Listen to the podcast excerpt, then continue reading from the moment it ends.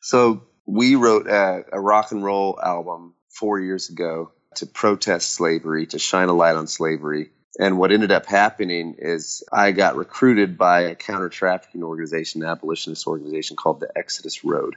Uh, we go into brothels, we go into red light districts, we use covert gear combined with cyber forensics gear to find evidence of sex trafficking, specifically of minors. And then we use that evidence to make raids on these brothels and these clubs with the goal of contributing to dismantling these crime syndicates and rescuing these precious girls that are stuck in this this evil. And to date, the Exodus Road has rescued 845 human beings. Three,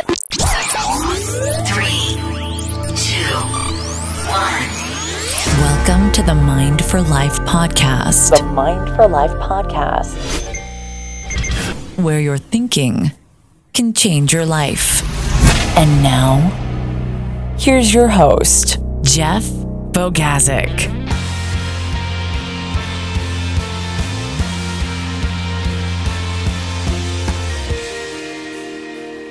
What's up, everybody? Welcome to the Mind for Life podcast. I am your host, Jeff Bogazic, where we try to go a little bit deeper in thinking about the world around us. And I am so excited today. I have with us on the program David Zach of the band Remedy Drive. David is the lead vocalist and keyboard player for Remedy Drive. They have recorded 10 albums, one independent live album, two EPs, and recently announced their upcoming album, The North Star. It's an album designed to help raise awareness to the evil of sex trafficking around the world. I met David several years ago at a concert and just enjoyed speaking with him, and he agreed to come onto our program. So we've had a great conversation today, which I hope that you will enjoy. You're going to hear about David's life as a rock and roll musician traveling around the world, how he got into rock music, and then how he got involved with a counter trafficking organization called the Exodus Road. I'm sure you're going to enjoy that. Before we get to it, let me mention just a couple of things. First of all, let me mention our show sponsor, Bluehost.com. Bluehost is one of the leading web solutions services provider. Founded in 2003, they deliver continually on their mission to empower people just like you and me to fully harness the web. They provide comprehensive tools to millions of users around the world so anyone, novice or pro, can get on the web and thrive. So if you are looking to host a website, podcast, or blog, check out bluehost.com. They host our website, mindforlife.org, and to get $3.95 a month hosting, click on over to mindforlife.org and scroll down on the homepage and click the banner link there at the bottom of that. Second, the show notes for this program will be found at mindforlife.org slash 037. So you can click on over there to get all of the links to the things that we discuss on this program and my top learning moments. Third, you can now become a patron of this podcast. If you would be so kind as to help support it with your generosity, you can start with as little as $1 a month to help cover the costs of producing this program and hosting it on the web.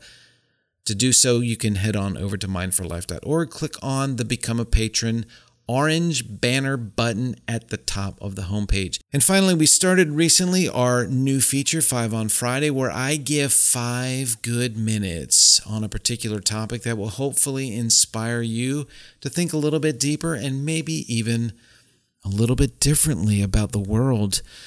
So if you didn't get to hear that, you can check out that at mindforlife.org slash 036. The topic, how you can talk to anyone. So that's over there at mindforlife.org. All right, let's get right on into my interview with David Zach of Remedy Drive.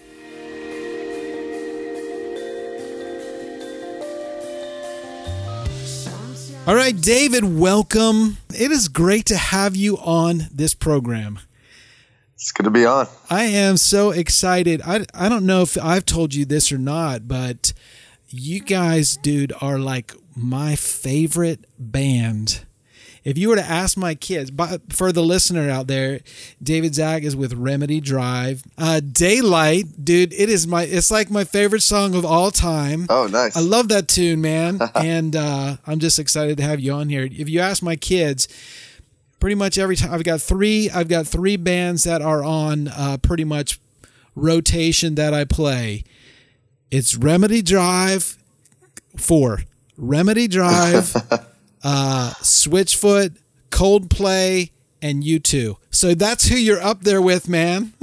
It's like us and then three of our top five influences. well, maybe that's why you know I like you Yeah. guys so much. So I mean, you guys, you guys. So so tell uh, our listeners just a little bit about yourself, a little bit about your story, how everything got got started there with the band, and how all of that, uh, ha, ha- how that journey has gone. Um, I'm uh, living in Nashville, Tennessee, but I grew up in Nebraska. And me and two of my brothers started a band together in high school.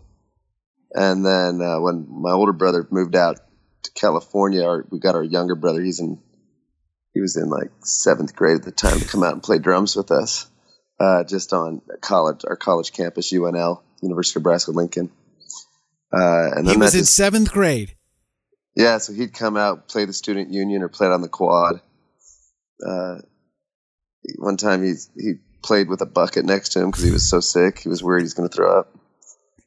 And we just didn't know what we were doing. We just started playing music, writing songs. Uh, definitely was listening to U2 back then, and Dave Matthews and Phish, and Sure. uh, then started uh, getting invited to play places. And after I graduated college with a math degree, um, I was washing windows, got trained in high rise window washing, and then we ended up quit quitting all that. Paul never went to college, and the four of us uh, just started touring the country together. Wow, man. That was uh that's probably a pretty interesting leap from washing windows to rock Yeah. rock band touring the country, huh? it was what we uh, you know we never really planned it it's what i wanted um, and we were kind of instead of pursuing a, a mathematics job we were kind of just in this holding pattern so we jumped out there and uh, all of us became booking agents for the band at the same time and that's how it all began for us Were you going to be a math teacher? i had no idea it was it was modern algebra that i loved Uh-huh. group theory and number number theory, some this real abstract stuff that I think is is the language of the universe, in my opinion. Um, but it really, I didn't have any practical applications for it. Yeah, I don't What do you do with that? What do you what kind of job do you get with that, right? I don't know. teaching? It, well, there's you know it's kind of Goodwill Hunting type stuff. Mhm. Although I wasn't at that level, I was a C minus in my major because I was writing songs all the time. I remember I did take calculus uh, when I was I was in an electrical engineering degree. I took calculus one and calculus two, and I can remember sitting there going, "I can't stand this stuff, man. I don't want to Yeah. do this." And you know that maybe propelled me to change my career. So whatever. But uh, so let me ask you a couple questions uh, about your experience touring the country. Yeah. You've been all over, right? Have you been? Yeah. Uh, where where have you where have you traveled to uh, as far as inside or uh, obviously across uh, the United States, Canada, North America, I imagine, and maybe even Europe. Where where have you been? So with the band, we've been to all the states except for the two, you know, Hawaii and Alaska. Um, and then we've been to Finland, which was amazing. Oh, wow. Norway, uh, Norway and Germany, uh, the Netherlands. Um, and then on those trips, of course, you know, I, we've got to drive through some other countries too while we were there. Was it mostly was it driving or trains? Did you do trains in Europe over there? Uh, so when we played the Netherlands, that was my first time in Europe. My wife came with me. She was eight months pregnant with Stella, who's six now, and uh, no, like seven months pregnant. So she was she was big enough to really be showing. And but we took a train down, I think, through Belgium and then into France. Um, but then another time when when we played in Germany, I brought it over around Christmas time, and I rented a BMW, got it up to 200 kilometers Nice. per hour, uh, which wasn't expensive to rent it. But we, you know, we drove through Germany that way, went to castles and stuff. Uh, in the Netherlands or in uh, Norway and and Finland, it was all by car. It was all by car. Did you do now? Did you do a lot of touring, uh, like tourist stuff, or was it mostly, hey, we're booked shows every night? You know, our our schedule was kind of solid, and or did you get to like you know see some pretty cool places? So in in Finland, we uh, missed our flight out of Frankfurt, Germany, with all the band gear and everything. This was just the guys in the band. So we got into Finland like it was dark already when we got into Finland. We went, we played our show, we got to the hotel, slept, got up, it's still dark, and then got on an airplane. So we actually did not even see Finland. So it was the worst tour tourist experience possible. So you didn't even ba- basically didn't see the light of day. No, not in Finland at all. You didn't see. But we made we made up for it in Norway though, because when we as soon as we got to Norway, we were still jet lagged, and we went out on the fjords on uh, on a on a what's a ferry ride, like Uh-huh. a three hour ferry ride in the fjords, and it was amazing. Then had a Christmas Christmas dinner. Uh, that was an, the fjords. If if you don't know, they're. I came home. My daughter's like, "You went on a fjord? No fair." I was like, "How do you know what a fjord is?" Yeah. I'd never heard of that word before, but it's like these these long. You might know how to describe it better than like canyon esque, Lord of the Rings esque uh, Viking uh, inlets from the ocean. These Uh-huh. long, thin canyon type things that you're in. You're on a boat, Yeah, you're on a boat in them. and and there's uh, like I imagine like just hills on the sides and, th- and stuff like that. Yeah. You're driving through these things, like Yeah, almost like Finger Lakes, maybe. That's what I was gonna say, and you're expecting to see one of those massive guardians, those stone Yeah, yeah. guardians, when when the hobbits are going through those Yeah. things. Essentially, uh, Elsa's castle was just right up. Anna's castle that they grew up in was just right on one of those fjords. Okay. So that's that's why my daughter knew exactly what she it was. knew what it was. Yeah, yeah, you got to be. You have to have- experienced Frozen, right, to be able to Yeah. grasp that. Because uh, I have not. Uh, so that was a that was a pretty cool experience. You live in Nashville. yeah. If you could live anywhere, is that where you would go? Well, it depend on. I mean, playing in the band, playing most of our shows in America. If I take that off the table, Take that off the table because you would probably want to be more centrally located. I imagine, right? yeah. I think, man, I think I'd want to live in Southeast Asia for a while. Oh yeah. Um, I don't know if I get lonely or not. It probably would, but I just, I just love those people, and I love the food. I love the culture. The driving on the wrong side of the road's a little difficult, but I'd figure that out. Were you in China? I just flown through. That's it. So you you've been more Thailand, Cambodia. Yeah. Yeah, my brother-in-law uh, lived in China for five years. Uh, they were over there as missionaries, uh, independent missionaries in Kunming, China, for five years, and they love it. They love it over there. So the same type of experience, uh, I imagine that they had with you, that you had as well. Um, what's besides uh, besides the the time in Finland? There, it was Finland where you didn't see daylight, right? Yeah. Yeah. Uh, besides that, what's been your work? You probably had a lot of nightmare travel experiences, right? What What's some of the worst Yeah. ones you've had? Well, that one played into it for sure. And here's the biggest mistake I've ever made booking travel is I tried because I'm booking for four tickets, which is stressful sometimes, you know, Yeah, booking for a band and you got deadlines at every place you're going and we had a show in Norway and Finland back to back, so it made travel but I did it through Priceline, which in hindsight that was so stupid. And then um, one of the tickets, yeah, I didn't realize that it was a next day thing.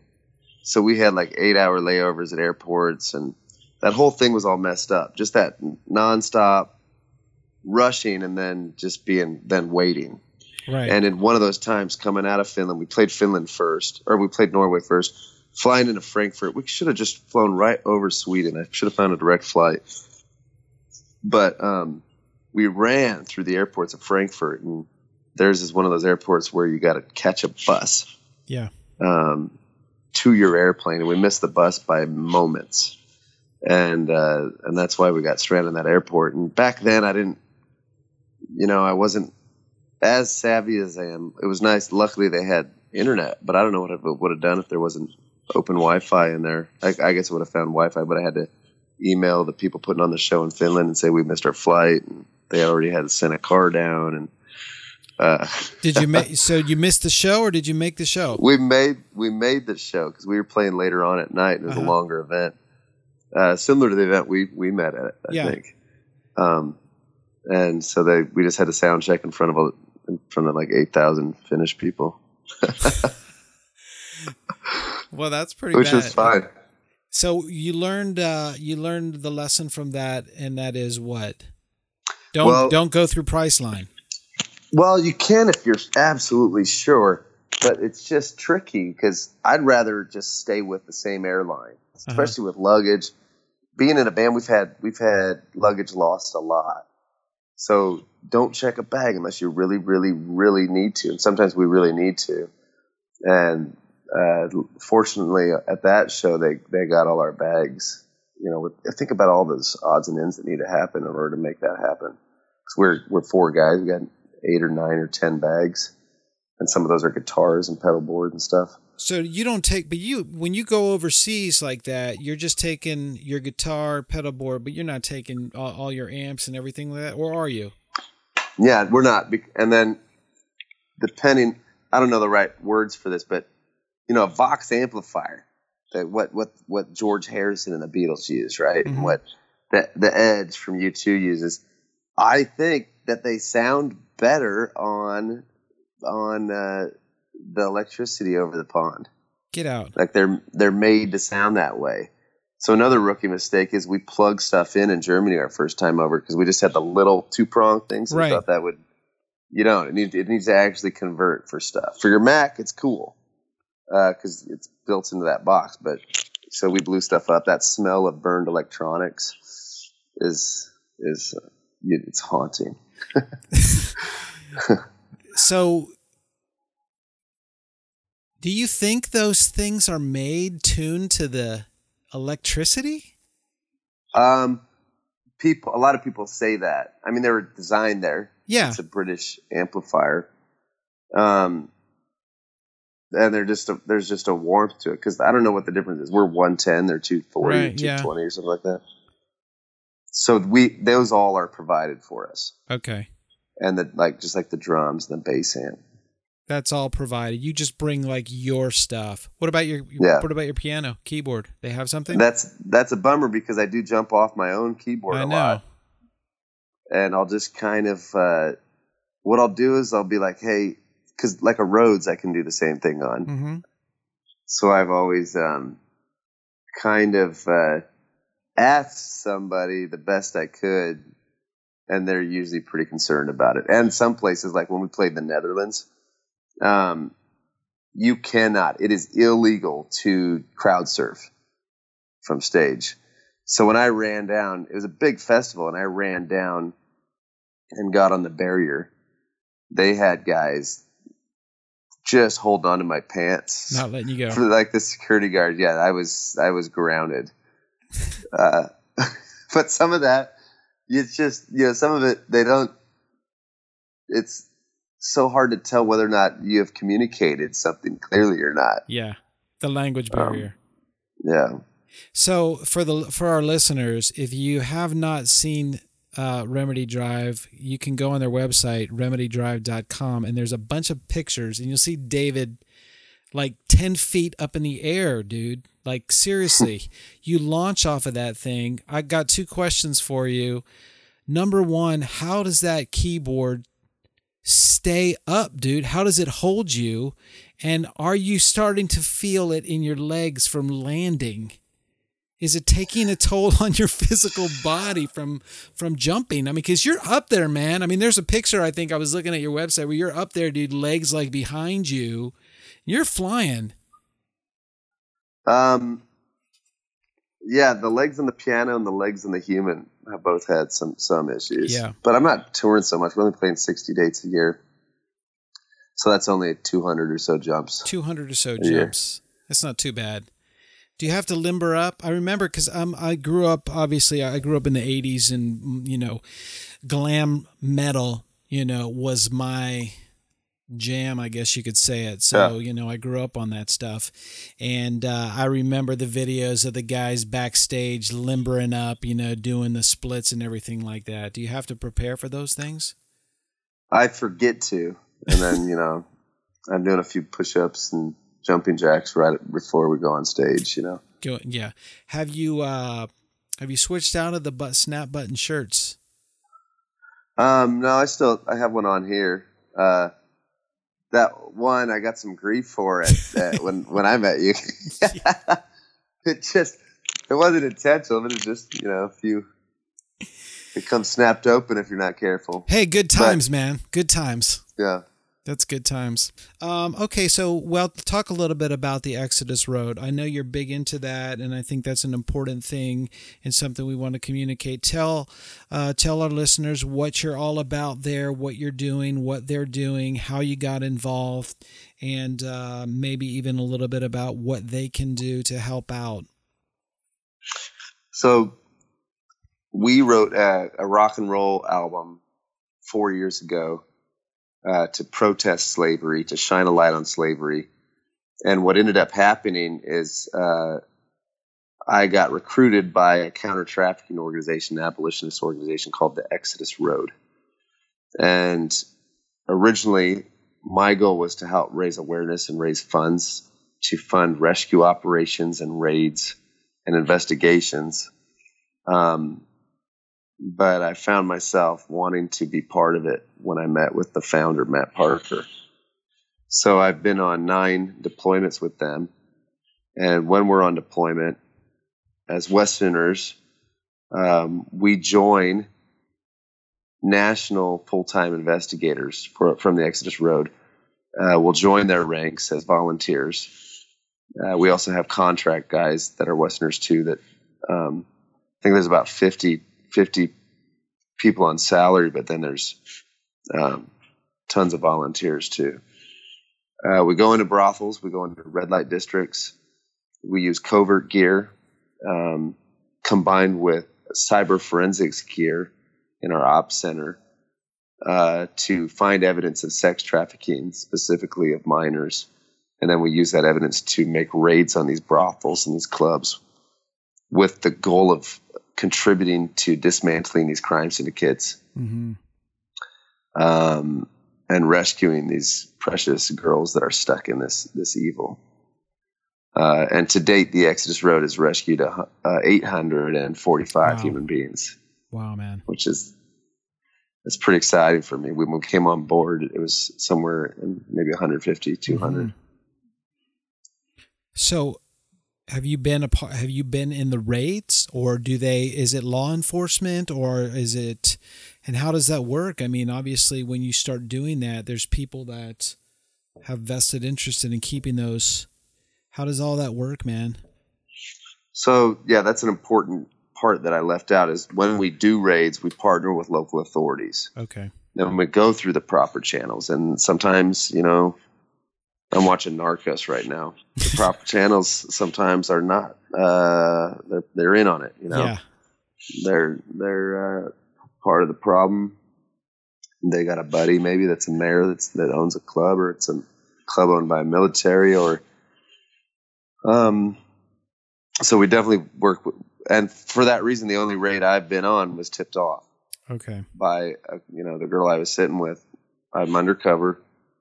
My job is to record uh, evidence of uh, my friend buying an underage girl, and it didn't work out because they they knew, and that happens a lot of times. Mm-hmm.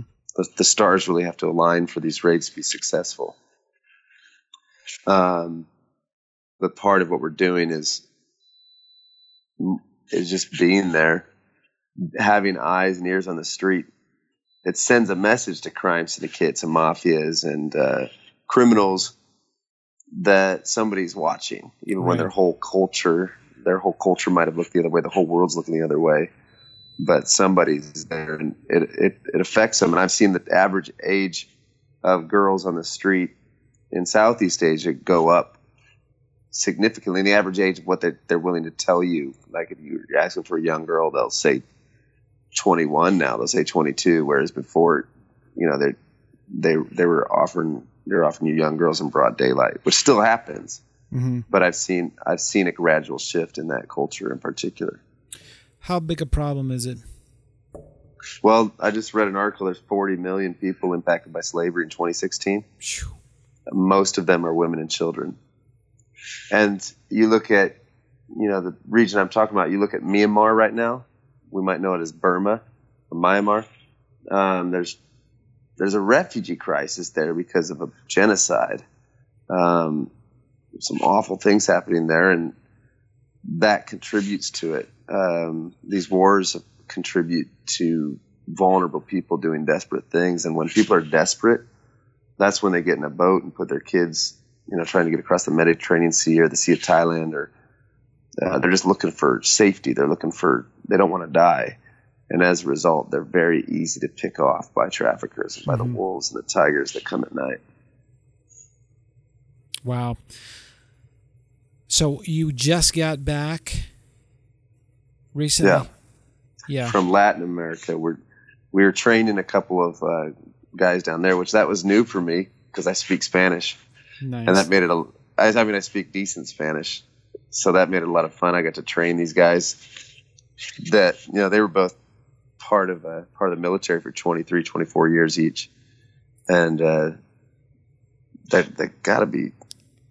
I I guess I don't even know how old they are because we're about the same age. I'm only 38, so they've been in the military since they were teenagers. Um, and just the the camaraderie we have doing this kind of work together, and, Yeah. and you just have an immediate bond with somebody. Now, is the Exodus Road uh, operating in multiple countries outside of Southeast Asia? Are they in Mexico and some of these other countries, or are they mainly geared over there and you're just training people to come and help you over there or to like even incorporate where they're at now some of the same tactics? So we are in Southeast Asia, and we have um, Westerners on staff, and then we have I think 16 uh, nationals, and then we're in India, and the entire team is nationals. It works better that way in India. Right. In, in, in Southeast Asia, it's it's normal for sex tourists to come from Western countries, and the same with uh, Latin America. And as as we continue to grow in Latin America, we, we, we get invited into countries, and these countries don't want their name getting dragged through the mud. So we're Right. careful about talk, talking about countries specifically. Um, but uh, the goal would be to put the real frontline work in the hands of the locals, you know, in the hands of the guys that have a national pride and have a have a concern for the daughters of their country, you know, and then empower them with the training. But then sometimes they'll set up they'll set up sting operations where they'll say, "Hey, we have some Westerners coming in. They they want to party, you know, so can you provide such and such for them?" And that's a great technique that happen that's uh, successful gen- generally. Does anything, is there any recourse on the buyers? In other words, do they get arrested or is it pretty much, you know, when that happens, that's it? Yeah, but uh, same here in the states. It's it's. I think it's merely a ticket here in the Yeah. states, and you can claim ignorance. You can. Uh, so it's really frustrating to me. I love this the Swedish or yeah the uh, Sweden Sweden between Norway and Finland. I don't know my geography well enough. I love their yes, and they call it the Nordic model. They they've redefined prostitution of an, as an act of exploitation against women and children, hmm and therefore it's decriminalized because the girls don't have a way to to. I mean, it's illegal, but it's decriminalized for the girls because a lot of these girls that want out, they don't know how to get out. I've talked to girls recently that have been trafficked from Latin America over to China hmm and then throughout Southeast Asia and then back to Latin America. Um, and this one girl I was talking to, she didn't even know that she was ta- trafficked. Right. She was like a textbook situation. She was looking for high end work. She had to pay a certain amount of money to get over there, you know, probably 10 times what her plane ticket would cost, round trip plane ticket. And it's this debt bondage. Right.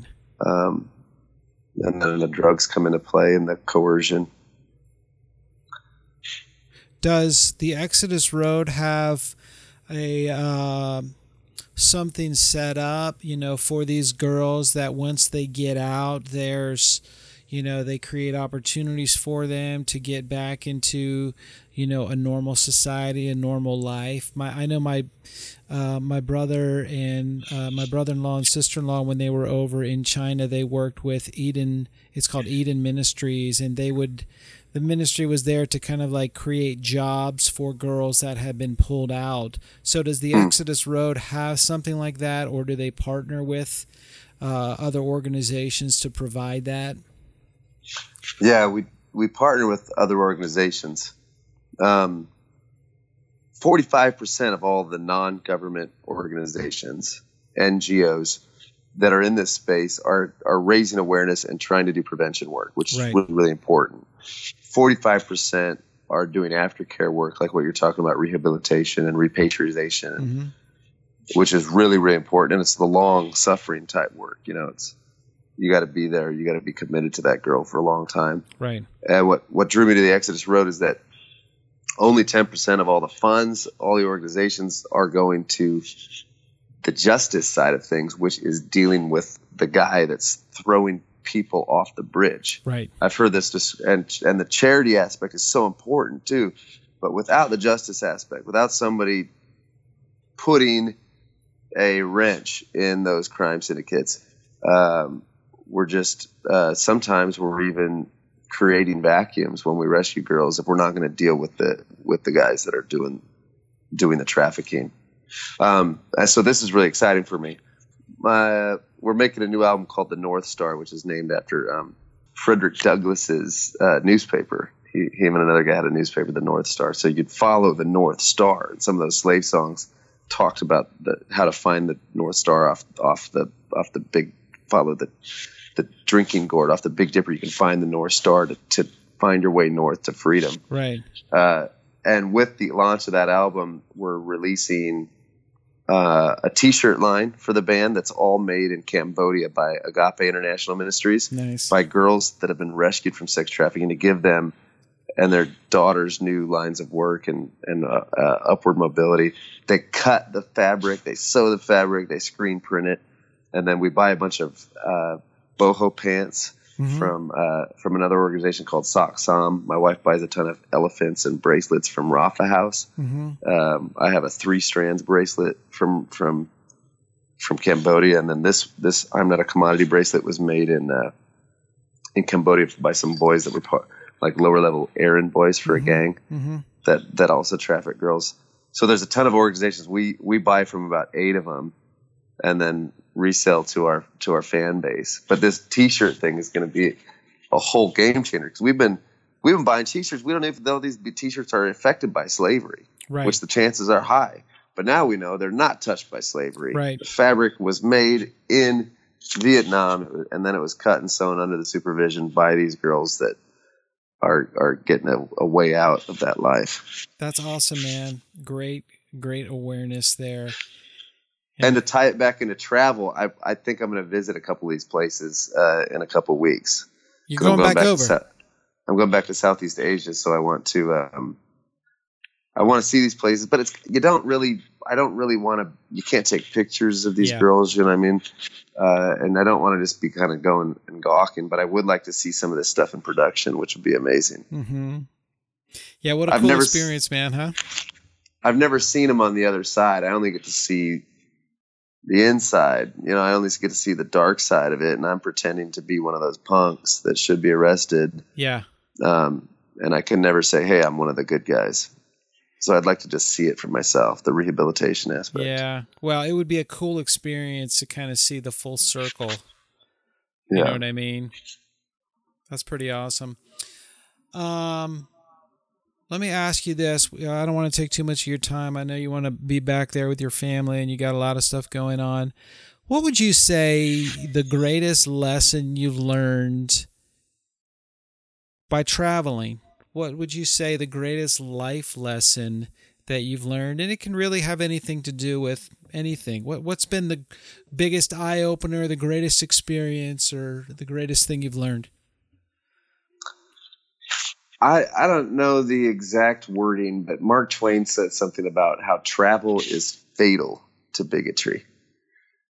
Uh, he's like, if essentially he's saying if you travel, you will realize that this preconceived notion that there is the other is. Uh, he didn't say it that way, but along those lines, it's not real. Yeah. There is no they. There's we. There's us. Mm-hmm. Um, people want to be known and and the same fear that I have towards somebody that's different, they have towards me. But when you go and you talk about food, or you share food, or you have a drink, or you walk up past a picnic and a guy pours out some of his whiskey on the ground and then pours you the first glass just to, because you're some random foreigner walking by on a beach in Asia, and then you talk with them, they people love their families, people love food, and people are generally pretty hospitable and want to know who you are and uh, want to be known. Uh, and that commonality, that idea that there is no they, there's no other, there's no them. Um, that's a construct. That's something that we learn and we do to ourselves. Um, and I guess the way I've learned that the most is through eating with people. Through So eating with people. yeah. And then this is a weird bit. Because I travel so much, I'm addicted to people. um, so now it's really it would be really expensive to get my family out. And this is this is maybe for your listeners a piece of advice. I spend a ton of time traveling the world here in Nashville, Tennessee hmm because I just go into homes of people from Africa and from the Middle East and from Myanmar because we have so many refugees here that me and my wife are involved and we're community with, and we Mhm. bring them to our home. And that's a, the best way to travel without having to travel is just going and eating with people from different cultures. Isn't there something weird about that? I mean, I, I maybe not weird, but really cool and interesting that there's something about having a meal with someone, right? It's that phrase, breaking bread. Right. not- there is something about it. It's it breaks barriers, man. It breaks down Hmm. barriers when you are sharing uh, sharing food together. So there's a tip for everyone: go and meet someone and uh, have a meal with them. And it seems so weird to say. It is a weird thing to say, but it is so rewarding. I just wish people would eat together. Yeah, instead of can't we all just get along? Can't we all just sit down and have a meal together? Right? Yeah. What a difference it would make, you know? What a difference in the world it would make if people would just go out, find someone different, and sit down and have a meal with them. I bet you it would break Mm-hmm. Yeah. I bet you it would make some big changes, man. Yeah. So, well, uh, you're a poet, you're a rock star, you are a uh, traveling Justice League superhero in the Exodus Road, and uh, it's been a great, great pleasure to have you on the program. Thank you so much for being here. Appreciate it. Thank you, Jeff. Appreciate it. All right, take care, David. Well, I hope you've enjoyed that interview. And rather than give my top learning moments, I just want to ask if you would go ahead and take a look at the Exodus Road.